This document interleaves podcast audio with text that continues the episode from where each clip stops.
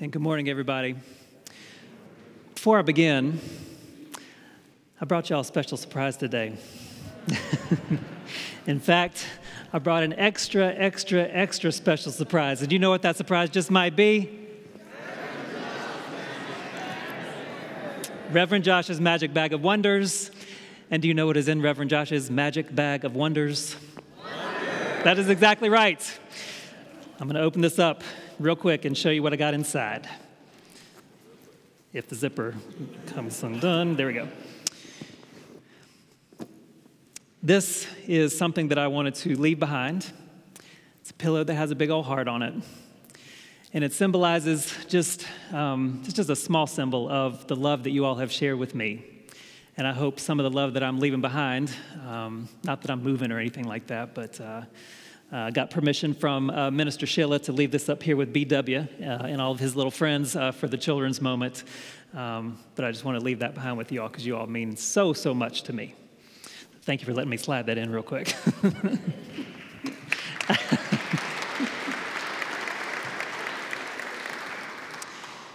My goodness. In some ways, I never thought this day would come. Um, I've been here for a long, long time. I remember when I first came through these doors right here, I was a baby gay. You know what that means. Fresh out of the closet. I was in the process of trying to make sense of who I was and what it meant to reconcile my sexuality and who I was understanding myself to be and accept, and a spiritual tradition that had meant so much to me over the years. And I came through, I came right down this aisle right here, and I remember Philip Thomason was sitting in that seat right there, and right next to him in the little chair was Kimberly Browerman was sitting in that chair right there. And uh, Mike Cordell was sitting where Pastor Carolyn is sitting, and of course Gary Arnold was up in the choir loft doing his thing, and there was this huge lady standing on the front row of the choir this fiery red hair. She must have been about six foot five and her name was Miss Julia.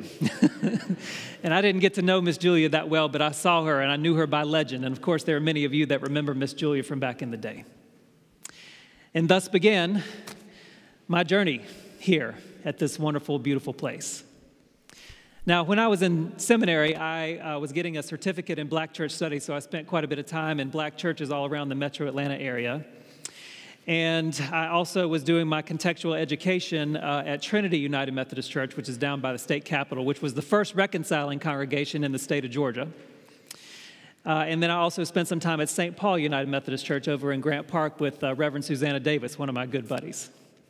And all of those folks had uh, deeply formed and shaped me, but there was something about this place that kept me coming back. And every time I had a chance, I'd sneak back in and just kind of sit down. And I remember again, when I first came through those doors, I looked around and being fresh out of the closet, I'd never even been to a pride before. I'd never been to a gay bar before. I came to a place that I knew would at least feel somewhat familiar and feel like home, and that was church. To try to again make sense. And I had never seen so many gay men in one place at one time before when I walked through those doors. My goodness.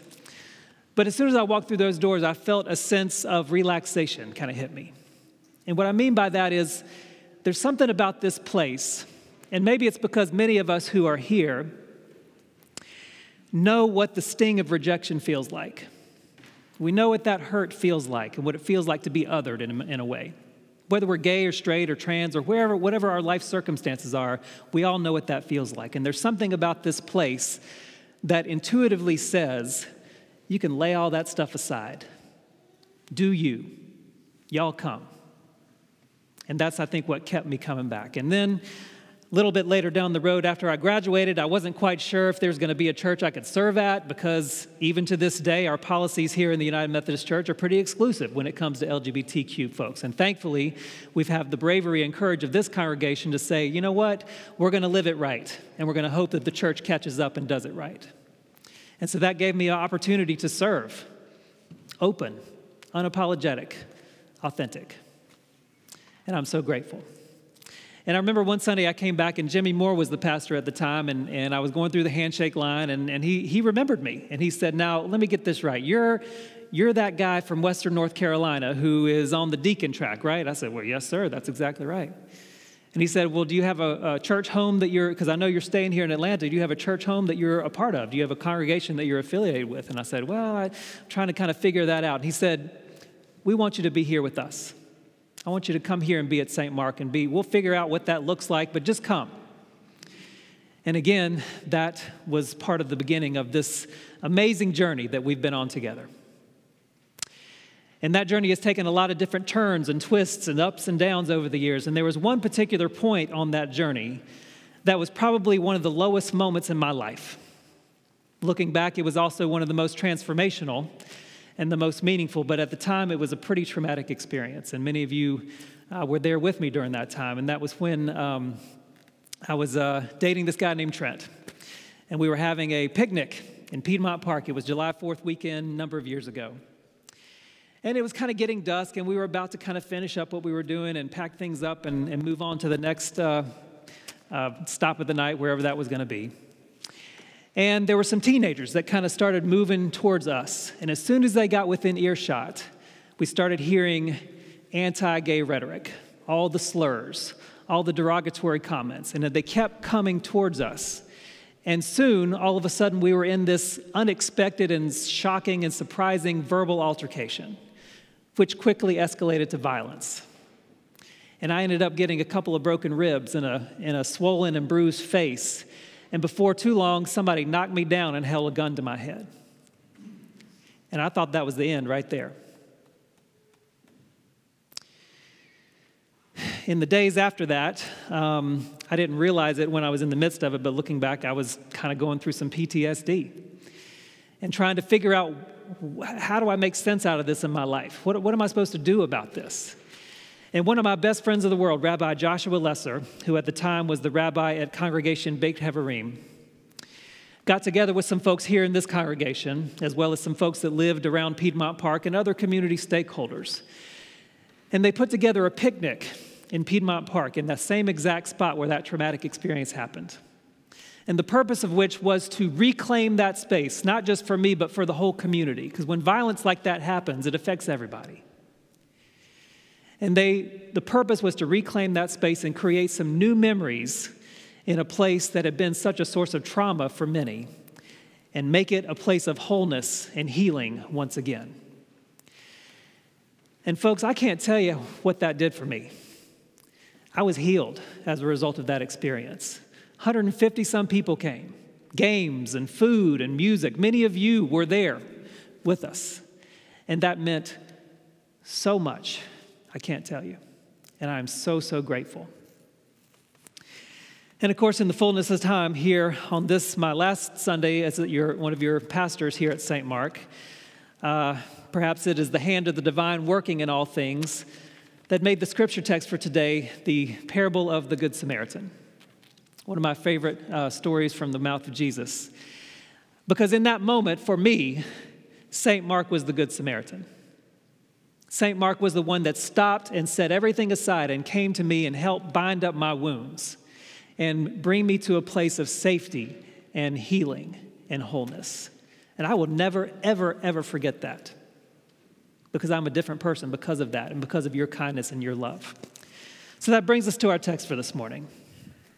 And I'm going to invite you to stand either in body or in spirit as we read this text,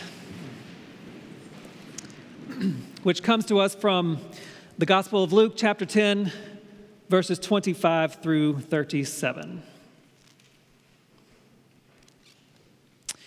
Just then, a lawyer stood up to test Jesus, and he said, Teacher, what must I do to inherit eternal life? And Jesus said to him, Well, what is written in the law? What do you read there? And the man answered, You shall love the Lord your God with all your heart, and with all your soul, and with all your strength, and with all your mind, and you shall love your neighbor as you love yourself. Jesus said to him, You have given the correct answer. Very good. Do this, and you will live. But, wanting to justify himself, the man asked Jesus, And who exactly is my neighbor? There's that fundamentalism again. Who is my neighbor? And Jesus replied, a man was going down from Jerusalem to Jericho and fell into the hands of robbers who stripped him and beat him and went away, leaving him half dead on the side of the road. Now, by chance, a priest was going down that road, and when he saw him, he passed by on the other side. So, likewise, a Levite, when he came by the place and saw him, also passed by on the other side. But a Samaritan, while traveling, came near him, and when he saw him, he was moved with pity. And he went to him and bandaged his wounds, having poured oil and wine on them. And then he put him on his own animal and brought him to an inn and took care of him. And the next day he took out two denarii, which would have been two days' wages, and gave it to the innkeeper and said, Take care of him. And when I come back, I will repay you whatever more you spend. And Jesus said, Which of these three do you think was a neighbor to the man who fell into the hands of robbers? And of course, the man said, The one that showed him mercy. And Jesus said to him, Go and do likewise. These precious words hmm, are the word of God for all of us, the people and children of God. Thanks be to God. Please be seated. Let us pray. Holy and loving God, thank you so much for this wonderful, amazing church, St. Mark. Thank you for all that you have given us, and thank you for this time that we have together to reflect on your word and what it might mean for our lives and how we live, how we interact with others. And God, help me to say these words right today. Help the congregation to hear it right, and above and beyond all, may we go and do likewise and live it right. In Jesus' name we pray. Amen. This is probably perhaps the most well known uh, of the parables of Jesus uh, even though it only comes to us from the Gospel of Luke. And I think it's, it's probably one of the most well known because the message is so obvious. of course, the one that showed mercy is the neighbor. Of course.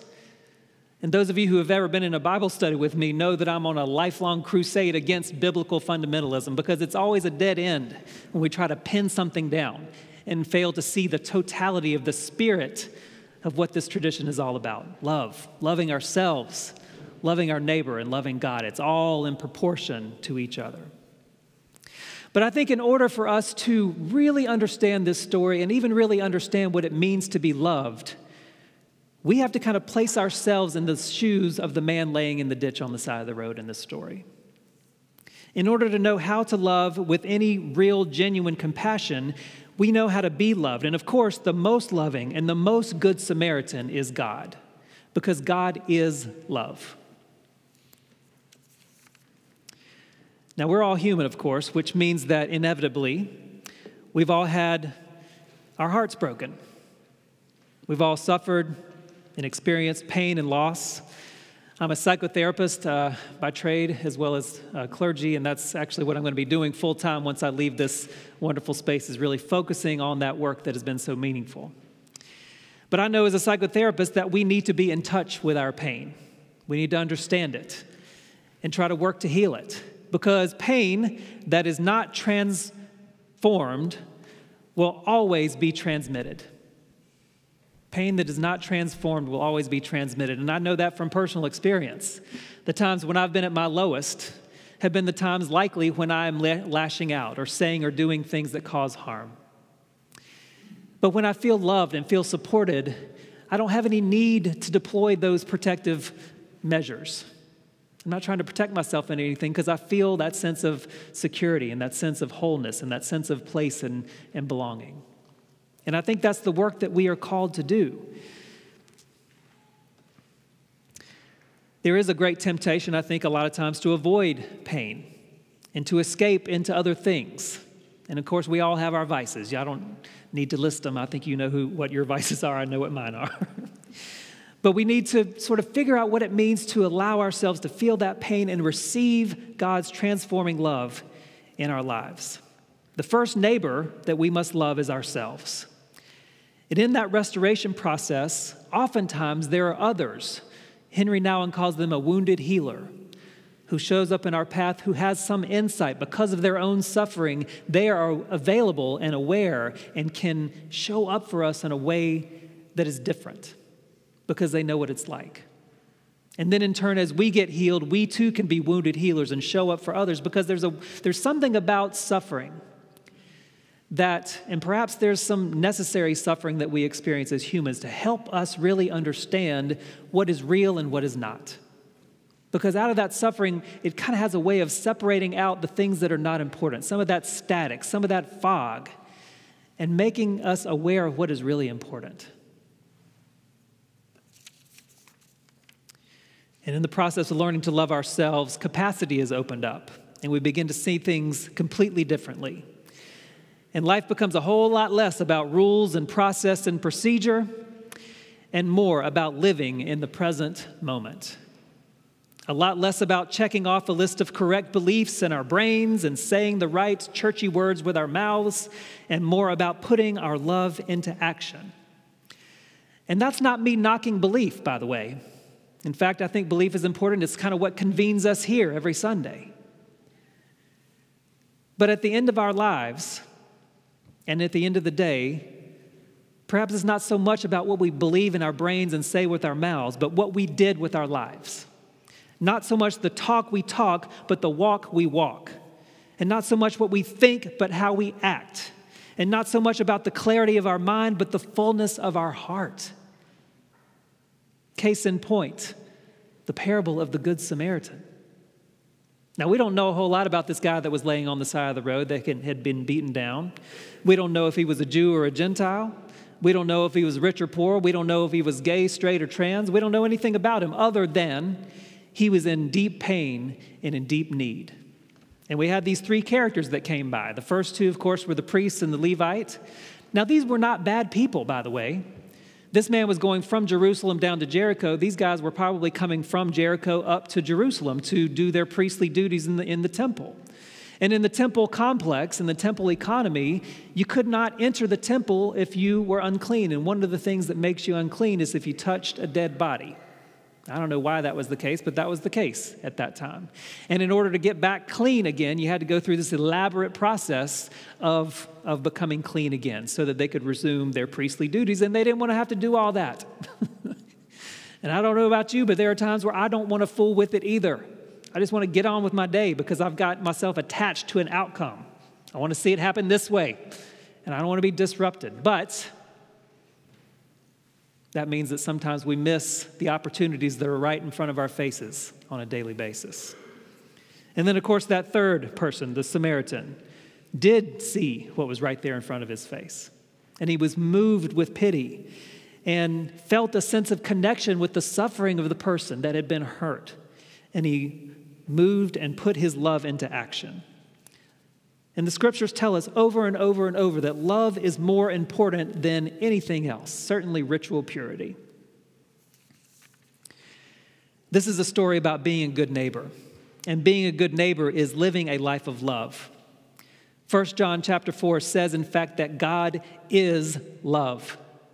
So wherever we see or experience or show love, that is God manifesting in our midst, right before our very eyes. From the tiniest child to the eldest senior, we all know love when we see it and when we feel it. And there is so much love in this world, flowing all around us at all times. And yet, there are so many people that don't know what it means to feel love, that don't know what it means to be healed. Perhaps that's where we come in as people of the body of Christ to offer those words of affirmation, those embracing arms, that sense of welcome. That's on us as members of the body of Christ to extend that into a world that needs it so bad. And to see the suffering and be moved with compassion, to put our love into action, to bind up wounds, and to bring about healing, and to go into the world unafraid. We are participating in the very essence of God when we open our hearts up to receive God's love and healing. And in that process, we, can, we can't help but expand our capacity to love those around us. I'm so grateful to you, St. Mark, for loving me, for teaching me what it means to be a pastor, for healing me, and for letting me to letting me journey with you and, and love you as well. I remember when I was preparing this sermon, I remember coming in here, nobody else was around, and just sitting and just listening and remembering other people who have gone before us who sat in various places, remembering weddings that happened right here, funerals, baptisms, all those precious moments that ministry brings. Thank you, St. Mark. I'm forever grateful. In the name of the Creator and the Christ and the Holy Spirit. Amen.